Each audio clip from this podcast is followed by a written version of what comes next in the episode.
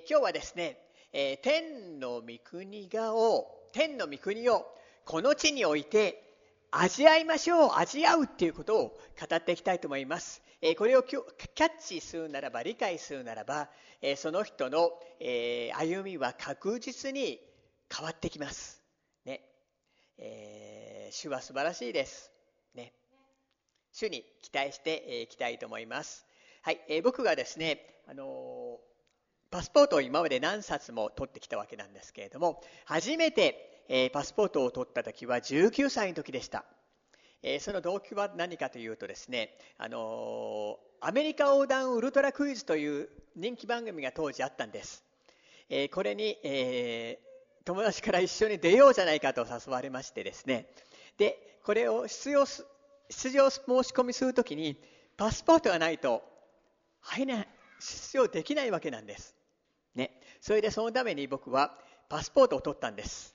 ところがこれを取って、ですね、後に実はこのですね、予選が後楽園球場であったんですね。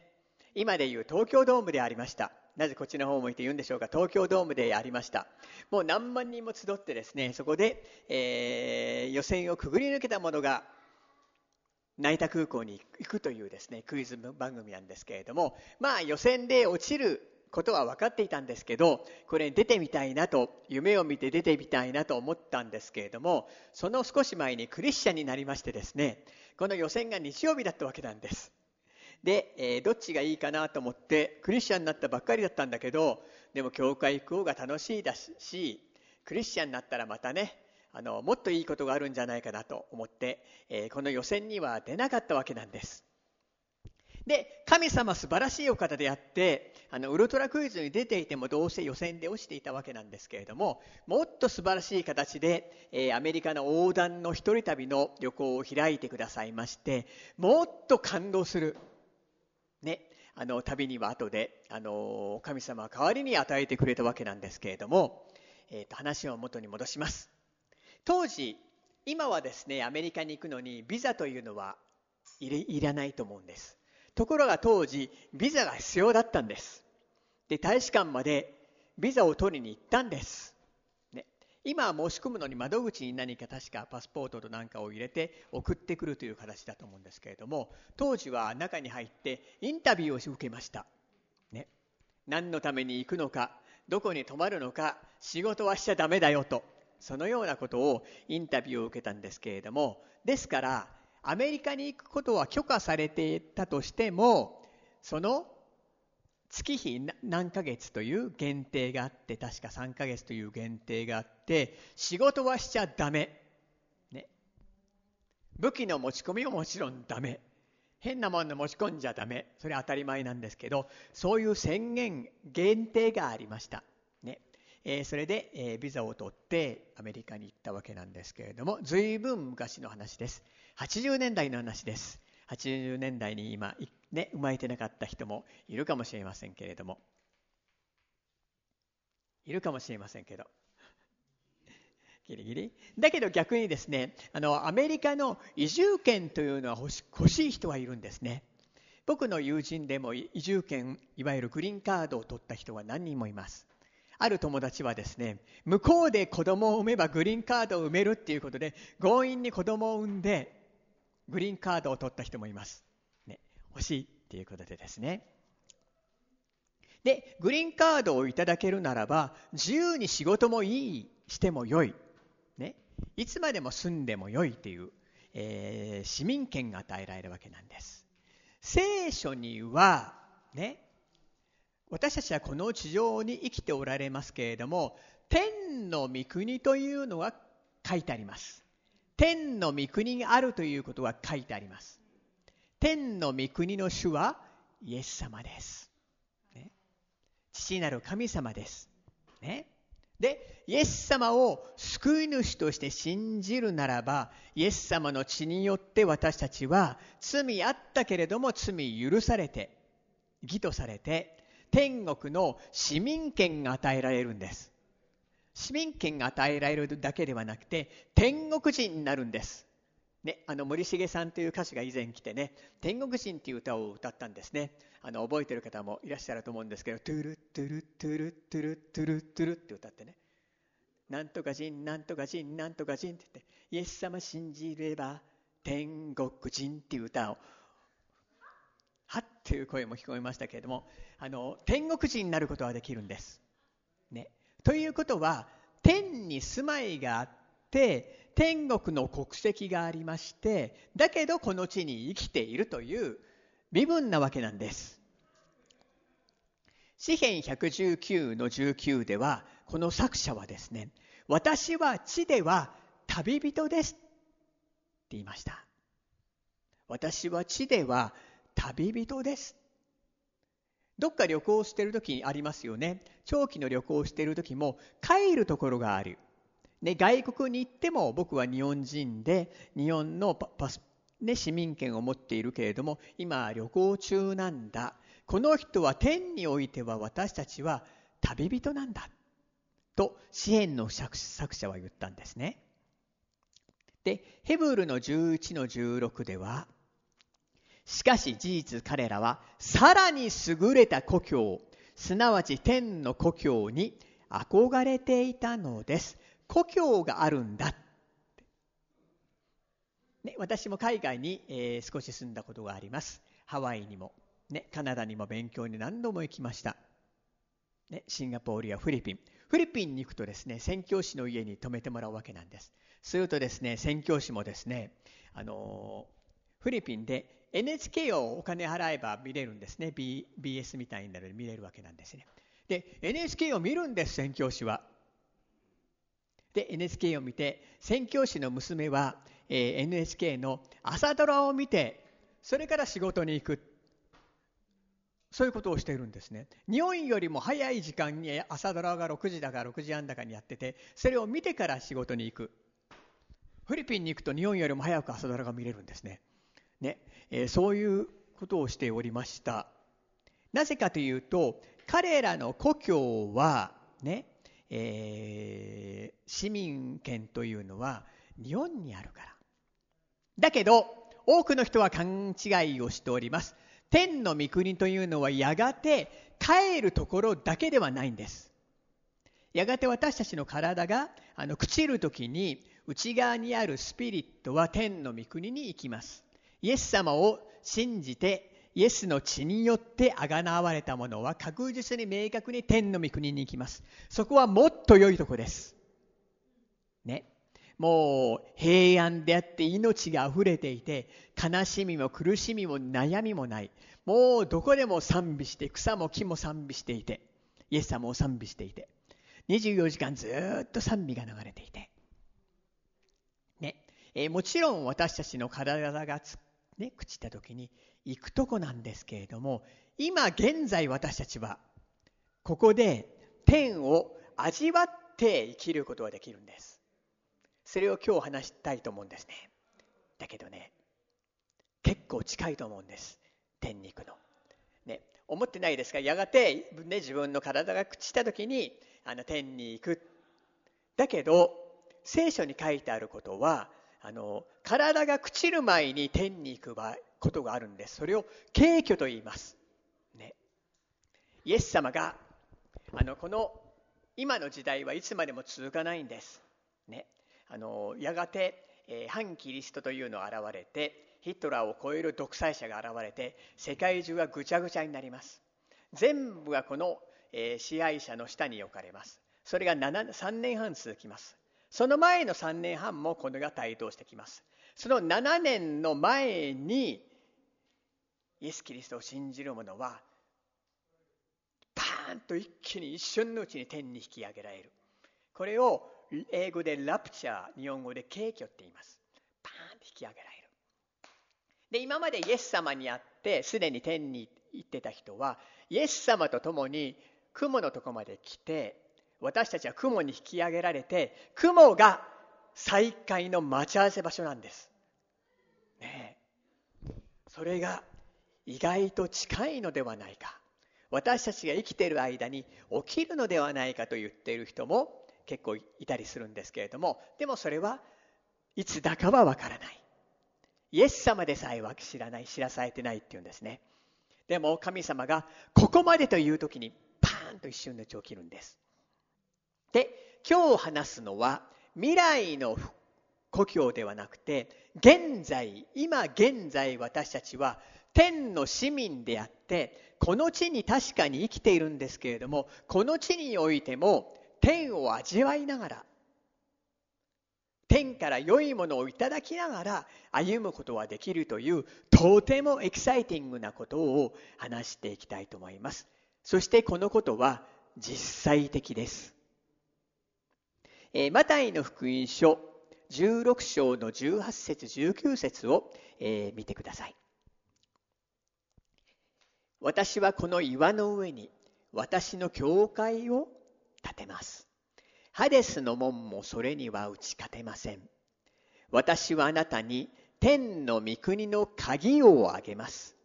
何でもあなた方が地上でつなぐなら、それは天においてもつながれており、あなたが地上で解くなら、それは天においても解かれています。ね、鍵をあげますとイエス様言われました。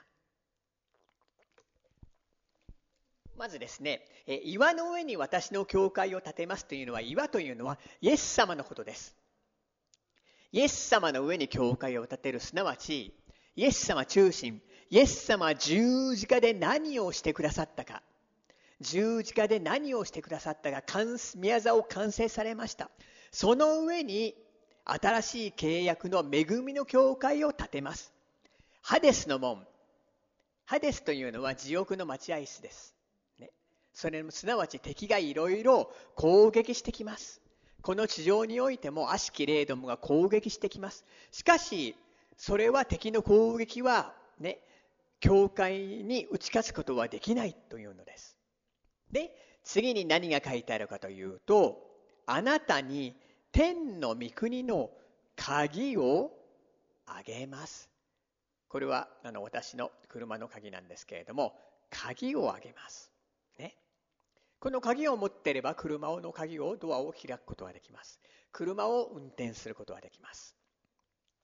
同じように天の御国の鍵を開くことによって、天からザバーと天の御国のすごいものがこの地に降りてくる。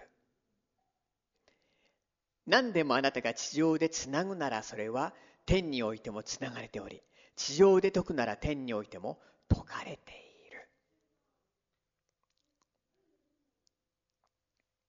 すごいことがここに書いてあるわけなんです、ね、で、興味深いことに聖書の下のところの仲介というところに、つなぐは禁じると書いてあるんですね。徳は許すとも訳せる言葉であると。すなわち地上でですね、禁じる。敵よ、お前は攻撃することをイエスの皆によって禁じる、ね、敵の力を断ち切る。内側に要塞があるならば、イエス・キリストの皆によって、要塞というのは何かに捉えられているっていうこと、古い考え、ね、自由になりたいともなかなか解けない古い考えや古い経験、古い傷、これを禁じる、断ち切ると祈ることができるんです。また地上で解くならば天においても解かれている。解くは許すとも訳されるんです。だから御国の雨がここに降ることを解きます、許します。すごいんです、これは。ですからこの地上の歩みにおいても、天の素晴らしいものをいっぱい味わい浴びながら、私たちは歩むことができるんです。マタイの福音書18章の18節、誠にあなた方に告げます、何でもあなた方が地上でつなぐなら、それは天においてもつながれており、あなた方が地上で解くなら、それは天においても解かれているのです。二人以上のもの。すなわち、教会というのはとても大事なんです。教会に植えられて、二人以上のものでそれを心を合わせてつないだり解く。また場所を離れていても、二人以上の者が同じ思いを持って、ね、祈る宣言をする。するとそれは解かれたりね、つながれる。だから教会というのは建物ではなくて本当に大事なんです。教会に植えられると栄えると聖書に書いてあるんですけど、その通りなんです、ね、天ではすべてがシャロームです。本当にピースです。私も行きたいです。天には病気がなくて痛みもなくて御心がなされていて、争いもないし妬みもないし怒りもない悲しみもない。でイエス様は十字架の上で宮座を完成しました。そのイエス様の十字架のゆえに天の御国とこの地の間に隔たりがなくなったんです。鍵を持って私たちは天の御国をいっぱい味わうことができるんです。すごいんですね。イエスの名によって祈る、解く、つなぐ、禁止する、許す、できるんです、ね、そして雨を降らせてください、天の雨を降らせてください。雨が降り注ぐんです。さっきもワーシップをしている間に雨が降り注いでいることを感じました。天から雨が降り注いでいる。確かに降り注いでいる。それを感じました。天の窓はもう開かれているんです、ね、ケネス・コープランド先生が、ね、昔祈ってたんですね。主よ、天の門を開いてください。爆破してください。天の門を爆破してリバイバル与えてください。熱心に大声を上げて祈っていたら、お前何祈ってんだ。天が閉まってるとでも思っているのか。天はもう開いてるぞ。そして天は近いんだぞ。ああ、そうですか。天は開かれているんです。イエス・キリストを信じるならば、その鍵を開けることはできるんです。開かれているんです。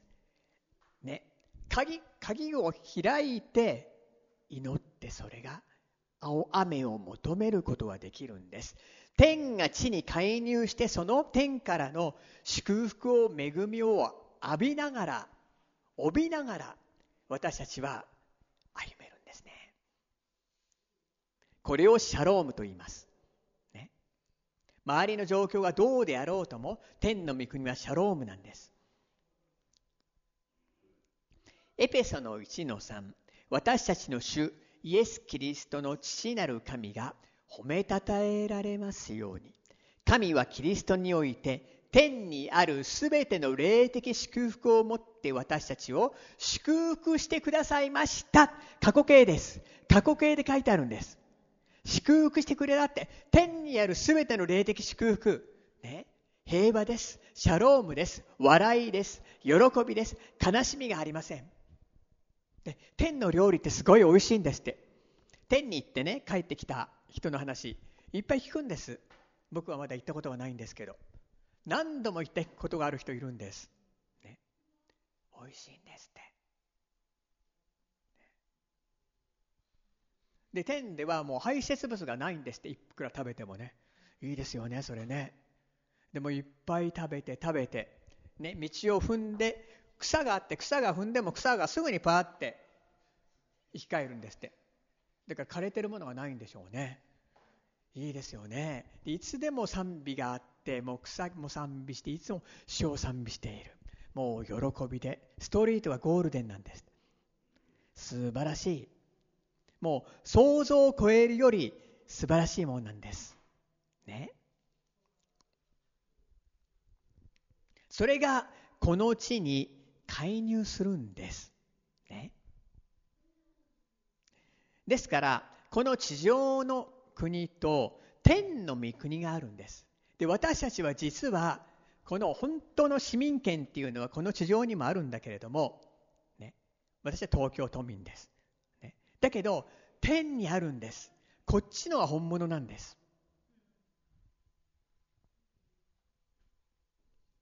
で多くの人はこの天の市民になることを知らないんです。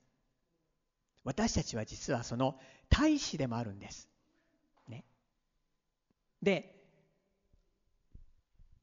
任命を受けているわけですから、この地上において天のミッションをしなさい、天の素晴らしいものを紹介しなさい、伝えなさい。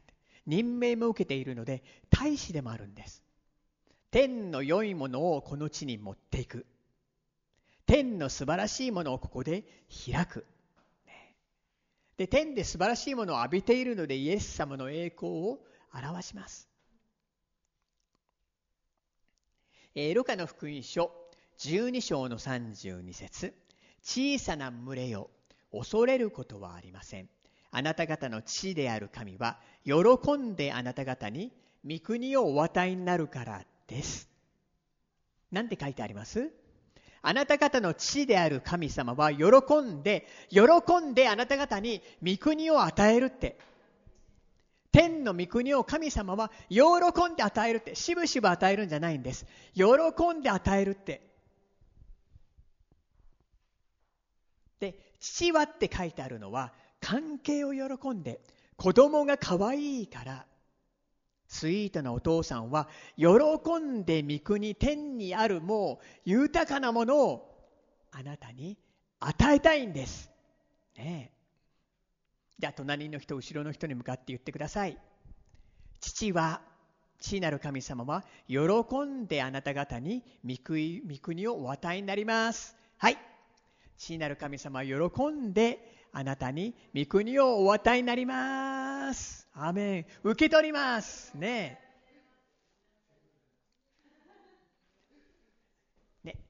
父なる神様、あなたに喜んで御国をお与えになります。宣言します。アダムはですね、はじめ親しい関係の中にあったんです。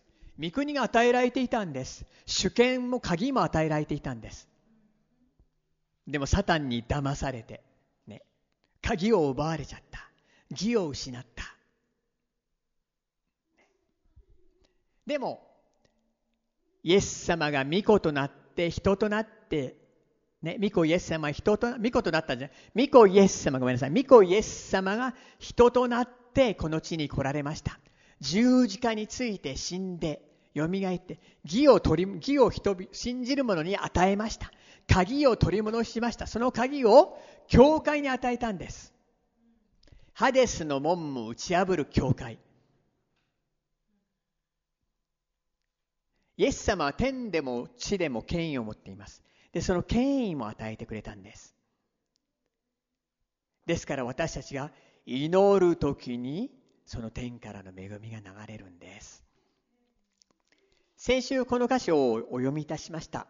マタイの福音書6章の8節9節。あなた方の父なる神は、あなた方がお願いする先に、あなた方に必要なものを知っておられるからです。ですからこう祈りなさい。天にいます私たちの父よ、皆が崇められますように。こう祈りなさいってイエス様教えたんです。父は知ってるよ。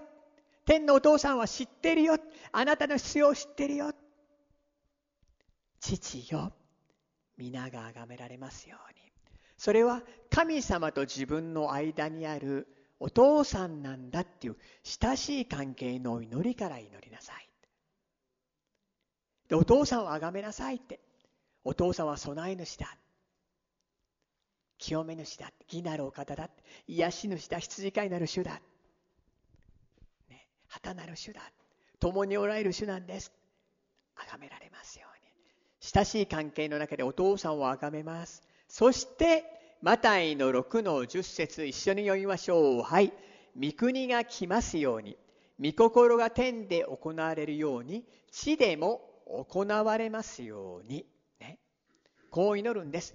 御国が来ますように。天の御国が来ますように。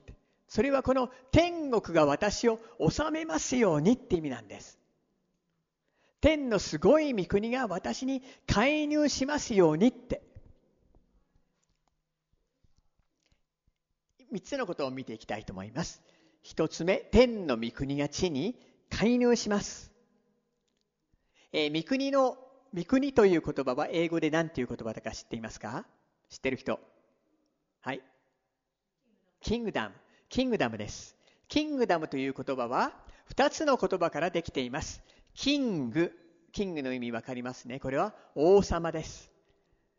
キングダムのダムはドミニオンという言葉から来ています。ドミニオンという言葉は主権という言葉です。ですから、キングダムっていうのは、キング、王様が主権を持って治めている、統治している領域。例えばですね、自分で何でもできるとします。アンパンマンの好きな子がいて、何でもお金あげるからしていいよしたら、アンパンマングッズが部屋にいっぱいあふれると思います、ね、読売巨人の好きな子が言うとします。お金をいくらでもあげていいから、自分でやっていいよしたら、いっぱいユニフォームがあるかもしれません。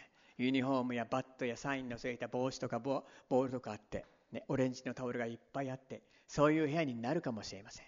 それはその人が主権を持って治めている。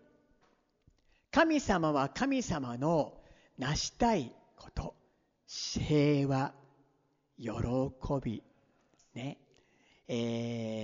もう愛、神の御国でその人を治めたいんです。それをキングダムって言います。天の御国が、天がこの地に介入しますように。カリスマ調理人にどんな食材でも調理料でも自由に使っていい、時間もかけていい、主権を持って好きなものを作ってくださいって言ったら、もう熱心にやりますよ。神様は神様のしたいことをこの地でなす。これが御国で来ますように。天である素晴らしいもの、私が天にいるならば、そこはいつも平安です、喜びです、命があります。で、この地においてその天の国がここに来る。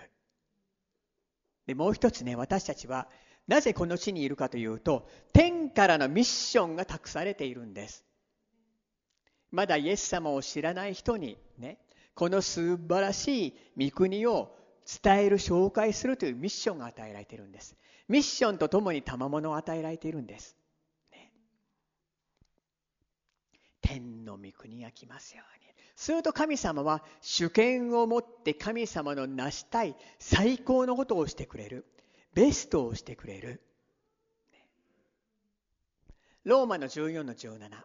なぜなら神の国は飲み食いのことではなく、義と平和と聖霊による喜びだからです。義とされています。まずイエス様の十字架によって義とされました。そこは本当にシャロームです。そして聖霊の喜びです。そしてそれはここにあるとかあそこにあるというものではありません。神の国はあなたのただ中にあるんです。ルカの17の21。じゃあ後ろの人、横の人に向かって言ってください。神の国はあなた方のただ中にあります。あなたのただ中にあります。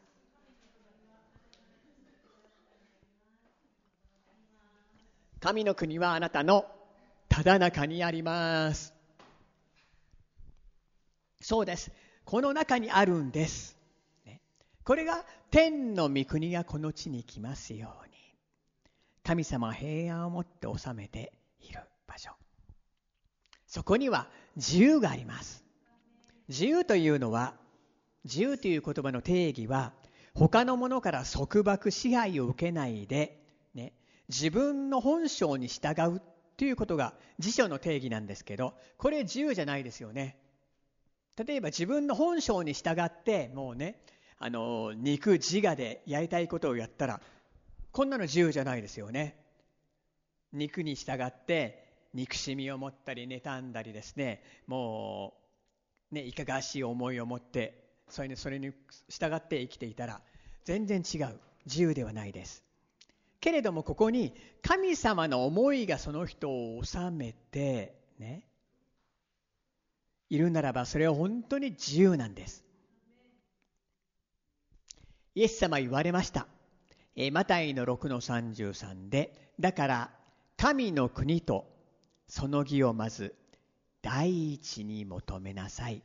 そうすればそれに加えて、これらのものはすべて与えられます。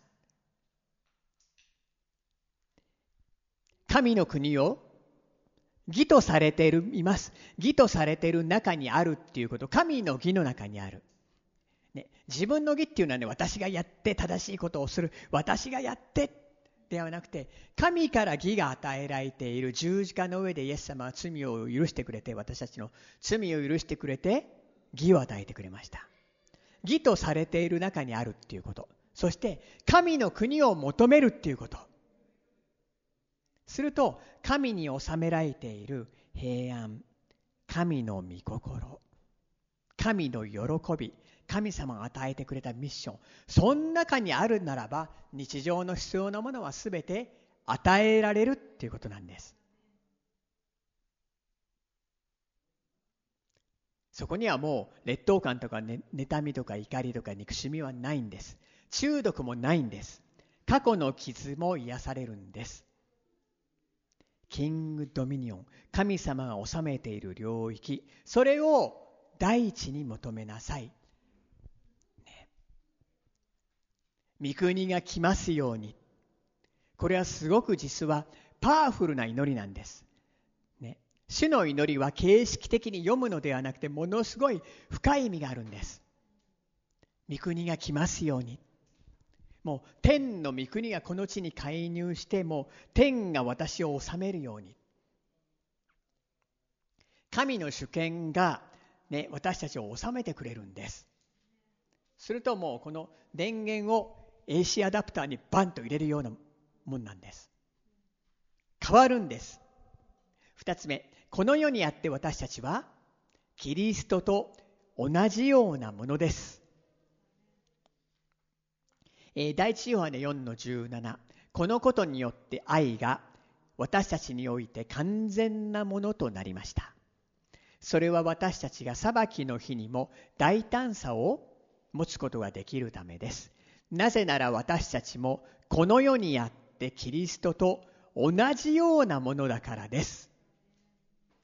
キリストと同じよ、この世にあって、もうこの世大変です。生きていて苦しいです。問題がいっぱい起きて、もういろんな、生きている限り、人とつながっている限り、いろんなことが起きます。けれどもイエス様は十字架の上で御業を完成されました。イエス様は平安です。で、天では本当に平安です。イエス様は御業を終えて父の御の座に座りました。私たちもこの地においてもイエス様と同じように、イエス様は宮沢を終えて完成して義を与えてくれたので、私たちも平安なんだ。そして私ね、ここ瞑想して思ったんですね。ああ、天が地に介入して、天の御国が自分に介入して、私はキリストと同じようなものなんだ。心の中も御国があるから、そして私を通してイエス様の栄光が表されるんだ。平安なんだ、ね、この地に今生きているけれども、天国をもたらすものなんだ。天の素晴らしいものをもたらすものなんだ。これはイエス様を信じる者がみんなそれをできるんです、ね、だから御国が来ますようにって祈りはすごいことなんです。3つ目、この世にとらわれている人々が御国に入れるように私たちは使わされています。アンバサダーなんです。いいですか。違いが表されます。その人がもし天の御国を帯びながら、ね、御国の平安を持って歩むならば、何か違いが現れてくるんです。輝きが現れてくるんです。私もなぜクリスチャンになったか、ずっと神様を、イエス様を探してきたんです、ね、イエス様は誰ですか、ずっと祈ってきてたんです。すると違いのある先生がいたんですね。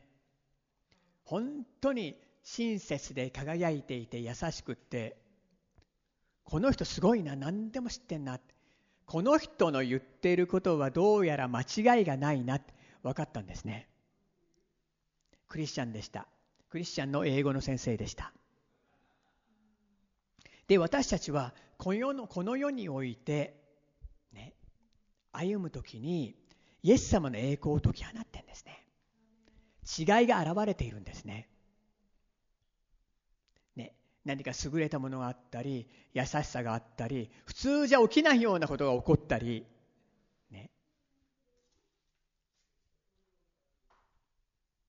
11をすると考えられないようなこと起きるんですね。本当にすごい祝福来るんです。人はびっくりするんです。また祈るんです。私たちが誰々さんに御国が来ますように、御国が来ますようにすると、その人は味わったりするんですね。イエス様を体験するんです。ああ、イエス様は生きているんだって。前イエスの血を注ぐ祈りをメッセージしました。誰々さんにイエス様の血を注いでください、イエス様は分かるようにと同時に、神様の御国が誰々に来ますようにすると、ああ、イエス様生きているんだ、イエス様の平安が分かるんだ。私の父親もクリスチャンじゃない時に車に乗ってメッセージをよく聞かせたんですね。こうやって乗ってる時になんか聞いてるうちに気持ちよくなってくんだよなって言うんですよね。全然イエス様分かんないここが気持ちよくなってくんだよなって言うんですよね。で毎回聞いてると、なんか心が現れてくるっていうか、気持ちよくなってくるんだよね。御国が来ているんです。御国が来るように祈るんです。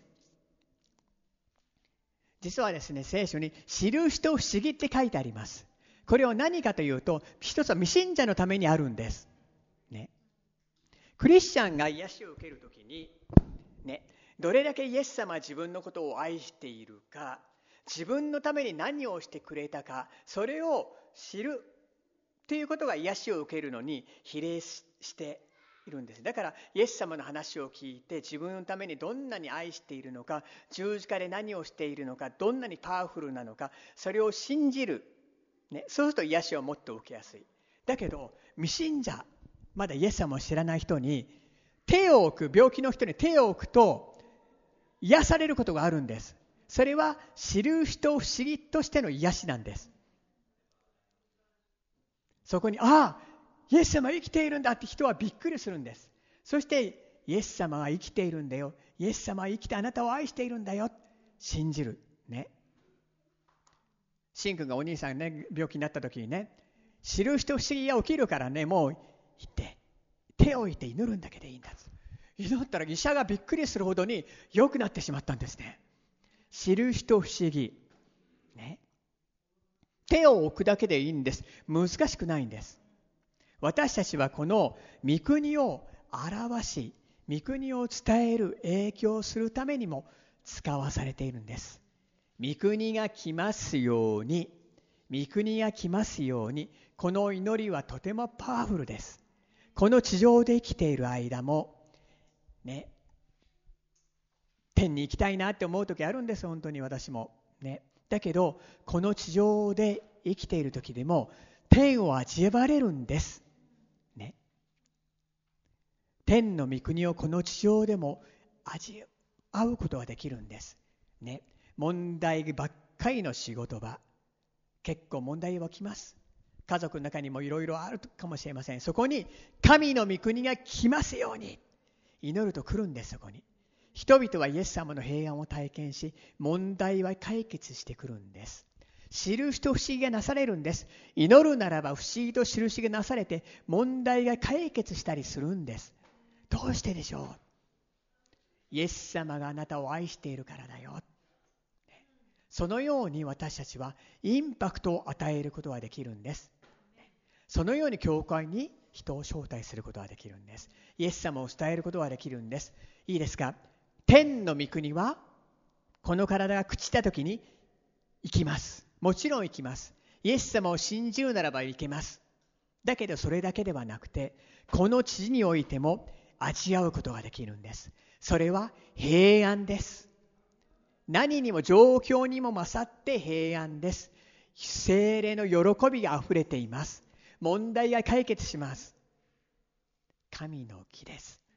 それを味わって御国の中を歩んでいきたいと願います。でそこに歩んでいくならば、人はこの人は違う、何かを持ってるって気づくんですね。それはすごい伝道になってきますそんなわけで、御国が来ますように、天の御国が来ますように、このことを私たちは祈っていきたいと願います。そして御国の中を本当に平安を持って、シャロームを持って、喜びを持って歩んでいこうではありませんか。お祈りいたします。天のお父様、感謝します。イエス様、ありがとうございます。あなたの完成された十字架の御業のゆえに、信じる者は義とされました。天国人となりました。天国人となったらね、この体が朽ちてその後に行くだけではなくて、この地においても御国の素晴らしさを、天の素晴らしさを味わうことができます。どうぞ天の御国の素晴らしさをもっと味わわせてください。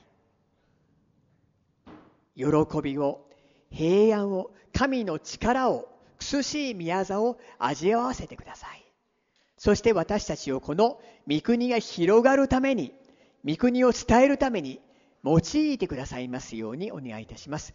今日求めます。天の御国が私たちに来ますように、このネットを見ている方のもとにも天の御国が来ますように、どうぞ主を導いてください。感謝いたします。イエス・キリストのお名前によってお祈りいたします。アーメン。自分の言葉で応答のお祈りをしていきたいと思います。アーメン。